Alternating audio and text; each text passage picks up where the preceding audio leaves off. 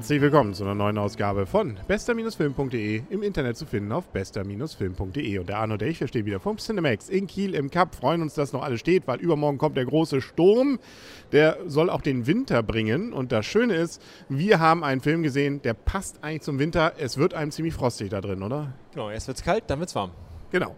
Das kann man, so kann man eigentlich die gesamte Story schon zusammenfassen. Wir haben nämlich gesehen einen Zeichentrickfilm, beziehungsweise Animationsfilm, sagt man ja heutzutage von Disney, nämlich die Eiskönigin völlig unverfroren. Und das Ganze basiert, sagen wir mal so, sehr frei, sehr um nicht frei. zu sagen, man hat davon wahrscheinlich irgendwie den Titel mehr oder weniger genommen von der Schneekönigin von Hans Christian Andersen. Nur, dass man eigentlich irgendwie alles weggelassen hat, vor allem die düsteren Momente. Es ist dann eher so ein, ja, Wohlfühl kann man auch nicht sagen, aber ähm, es ist äh, deutlich mehr Happy End am Ende.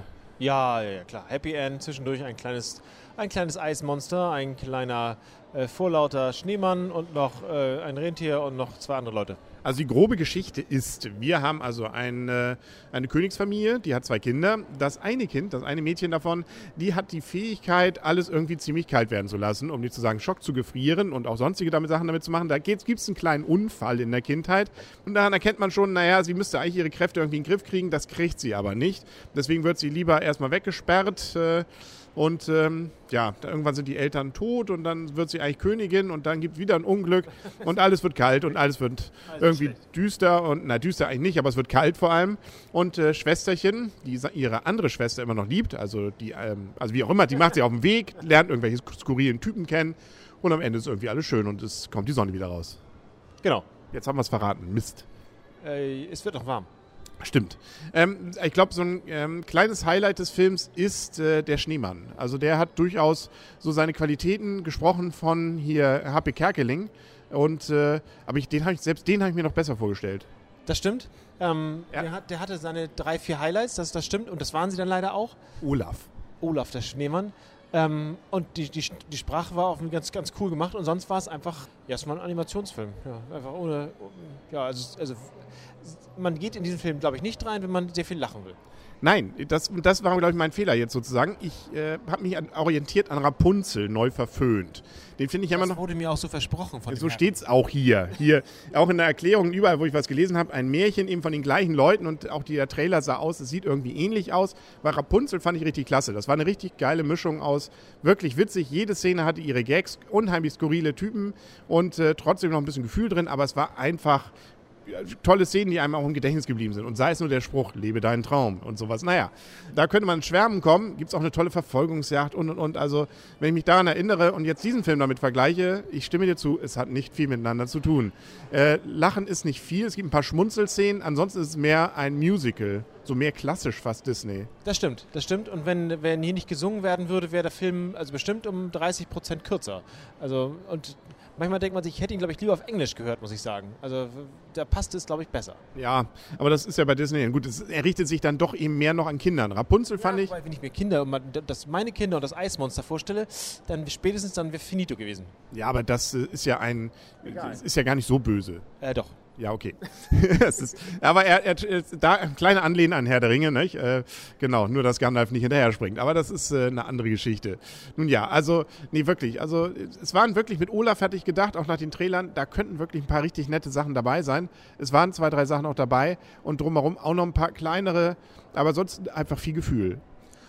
Ja, viel Gefühl, viel Gesinge und ähm, eine, naja, nicht geradlinige Story, aber doch eine logischerweise vorhersehbare Story. Das ist ja nichts anderes zu erwarten bei so einer Art Film. Ich fand auch leider nicht ganz so skurrile Typen diesmal.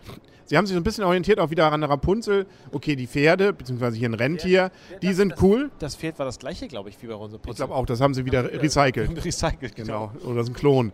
Und das Rentier hat auch irgendwie einen ähnlichen Gesichtsausdruck. Das hat man dann schon mal gesehen. So mit großen Augen und blöd angucken und sowas.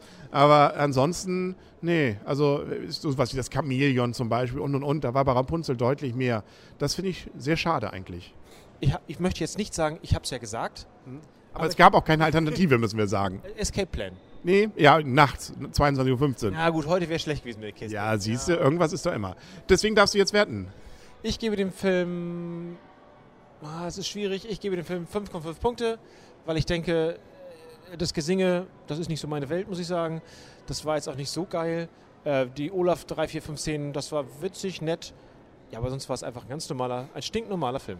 Ja, und das stimme ich dir zu, sechs gebe ich sogar noch. Ich fand, es war nett gezeichnet und den halben gebe ich insbesondere, weil das Highlight des Films ist der Vorfilm. Da gibt es nämlich einen Disney-Film, ähm, nämlich mit ähm, hier, hier Minnie Maus und Mickey Maus. Und da, ich will nicht zu viel verraten, aber das ist, wenn, ich, wenn man so will, glaube ich, das Beeindruckendste, was ich bisher in 3D erlebt habe. Das stimme ich dir zu. Also, das Also allein dafür lohnt es sich. Danach kann man praktisch gehen, das stimmt. Also wenn da, man die Kinder rauskriegt. da kann man also wirklich sehen, was mit 3D auch sozusagen mit 3D als, als, als Gestaltungsmöglichkeit endlich mal möglich ist. Also das, das ist ja so etwas, was, was ich mal sage, weswegen 3D einfach un- unsinnig ist. Aber das, dieser Kurzvorfilm, der ist also richtig intelligent, der witzig, irgendwie auch skurril, aber gut, gut, gut gemacht. Also da dagegen ist der Hauptfilm 3D, man sieht's, aber das stinkt dagegen ziemlich ab, muss man zugeben. Äh, das ist dann ideal Standard. Aber nichtsdestotrotz, weshalb ich auch so wenig gebe, so wie du, also deutlich weniger gelacht, deutlich weniger Sachen, die mir, glaube ich, im Gedächtnis bleiben. Ähm, zu viel Emotion. Ich glaube, für Familien ist es ganz okay. Also äh, ich weiß gar nicht, ab wie viel ist der freigegeben? Wahrscheinlich so ab 0 oder 6. Ne? Warte mal, wo haben wir ihn denn? Da ab 0, ja. Und äh, ja gut, äh, ich weiß ja nicht, wie sensibel deine Kinder sind, aber Sind sensibel auf jeden Okay. Dann lassen wir das Monster, hält sich mal dem Monster das, die, die Augen zu oder so. Ähm, ansonsten kriegt man auch Lust, mal wieder Schlittschuh laufen zu gehen. Aber nichtsdestotrotz, also ich habe ich mir deutlich mehr verkauft, glaube ich. Auch nachdem auch die Kritiken ziemlich gut waren. Aber es ist vielleicht auch einfach der Anspruch. Ich will vielleicht auch bei solchen Sachen eher lachen und äh, oder dann wirklich berührt werden. Und dazu war dann doch das Ganze wieder ein bisschen zu platt. Für Erwachsene. Aber für Kinder, glaube ich, ganz schön.